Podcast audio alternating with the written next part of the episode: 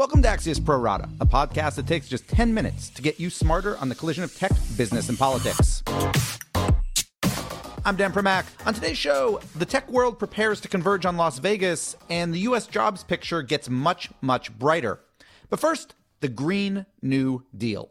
Yesterday, the 116th Congress was sworn into office, highlighted by a new Democratic majority in the House that includes many new progressive representatives. And something a lot of them are talking about and tweeting about, besides impeachment, is what they call the Green New Deal. So, like a lot of big policy initiatives, this one is not yet fully fleshed out.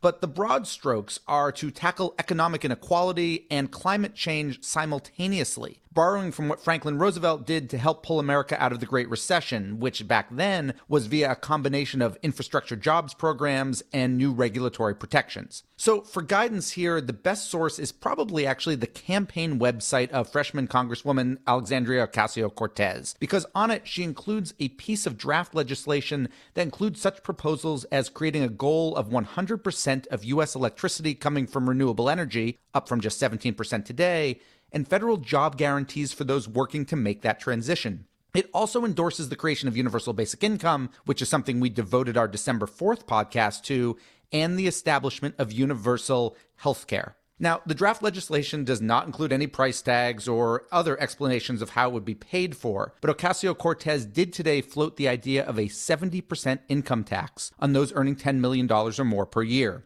Now, this is not legislation that could probably pass even this House of Representatives, and certainly not the Senate, let alone get President Trump's signature. And even Nancy Pelosi isn't fully on board, although she did hearten some Green New Dealers yesterday by addressing climate change as a key theme in her opening speech. But it does matter. First, because it reflects how Congress will be fighting different battles for the next two years than it has for the past two, and also because it will begin many of those battles from a much different philosophical launch point. In 15 seconds, we'll go deeper on the Green New Deal and the new political realities in DC with Axios energy and climate reporter Amy Harder. But first, this.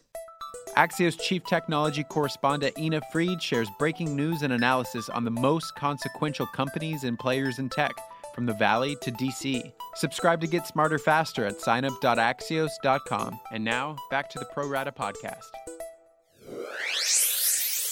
We're joined now by Axios' Amy Harder. So, Amy, you have covered climate for a very long time. When you first heard this idea of a Green New Deal, your initial reaction was that it's an incredibly catchy tone and word and slogan. And for now, that's pretty much the only thing that it is. I think the details of that policy are really going to be uh, played out in this new Congress. How do you view this? Because, you know, it's interesting. Nancy Pelosi initially didn't seem to have interest, actually seemed, uh, let's say, opposed to this. You had a bunch of incoming freshman Congress people who literally camped out outside her office door on Capitol Hill a couple months ago. Yesterday, in her opening speech, she did highlight climate change a lot as something she wanted to really focus on.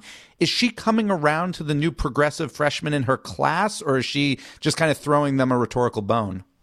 Some agreement. The Democratic Party is in agreement that climate change is a problem that Congress and Washington, D.C. should do something about it. But that's really where the agreement ends. Now, Speaker Pelosi has always been a big champion of, of climate action. This is not the first time that House Democrats have created a special committee to deal with it. They had one the last time they controlled the House from 2007 to 2011. And this is just the recreation of something like that.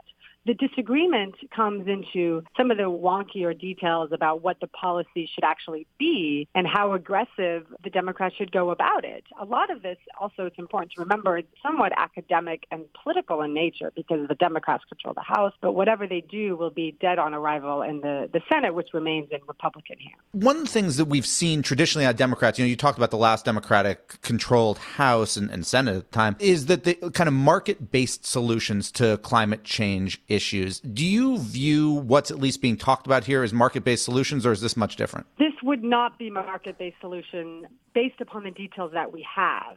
The Green New Deal is a great slogan, and Democrats and others who want a climate change solution have struggled to find a, a, good way to talk about this, to get people to really care about it. As of now, the main concrete proposal in the Green New Deal is, is a goal for 100% renewable electricity. Now, they don't even have a date for that. And right now, renewables provide 17% of our electricity. Most that is uh, hydroelectricity, which isn't typically considered one of the more popular renewables. Wind and solar typically get that reputation. Getting to 100% renewable electricity in the U.S., is that a plausible goal just based on the realities of energy? That's one of the biggest questions railing in the academic and think tank world right now. I did a column last year in 2018. The headline was The Left Civil War Over Climate Change. And it is over this very issue. I think there's general agreement that renewables along with battery storage, which has a long way to go, can get about 80%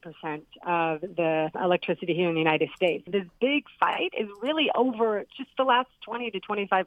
So even though it seems a little bit maybe wonky and sort of a silly fight to people not in it, it's still a raging debate for people who are following it. And so to your question about market-based solution, to me, a mandate for 100% renewable electricity is not market-based. It's very much command and control. I would be remiss if I didn't mention that there's also a totally parallel effort, a bipartisan effort to introduce legislation taxing carbon emissions. And that would be more market-based. Is that something you could see the Green New Dealers sign on to?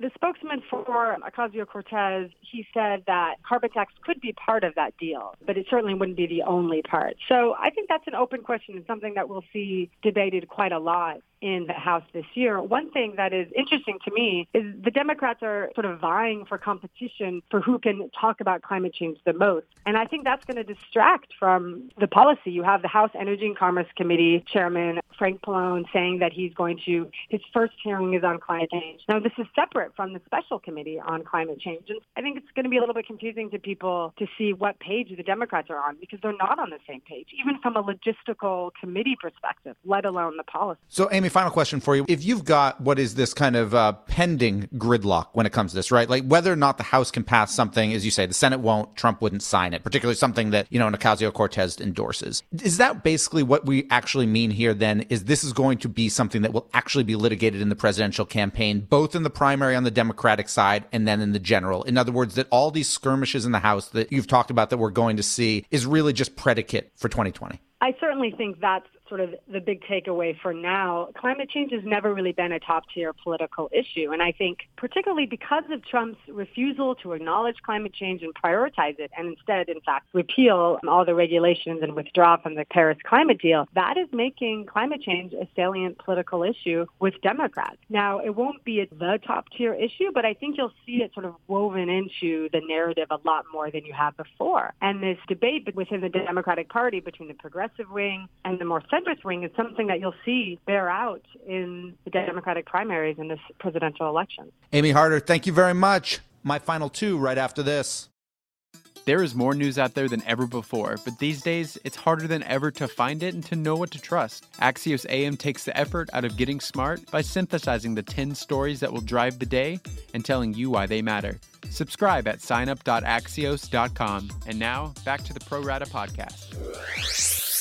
Now it's time for my final two. And first up, the Consumer Electronics Show launches next week in Las Vegas. And Axios' Ina Fried this morning tells us to expect four big things. First, tons of talk about 5G networking. Second, voice assistants everywhere. Third, cars, as CES has arguably become a bigger auto innovation showcase than the Detroit Auto Show. And fourth, a keynote speech from U.S. Transportation Secretary Elaine Chao on the future of drone and self driving regulations. And finally, this morning we learned that the U.S. economy added 312,000 new non farm jobs in December, nearly double what analysts predicted. And we also learned that wage growth is up 3.2% year over year easily topping the rate of inflation. Now, to be sure, this doesn't necessarily mean that the economic pessimists are wrong. We've had plenty of good jobs reports heading into past recessions, and last month's jobs report is, by definition, a lagging indicator. But we are in the midst of the longest monthly job growth streak in history, so it's worth highlighting it and enjoying it while it lasts. And we're done. Thanks for listening. And to my producers, Adam Gracia and Tim Shovers, have a great National Trivia Day. And we'll be back on Monday with another Pro Rata podcast.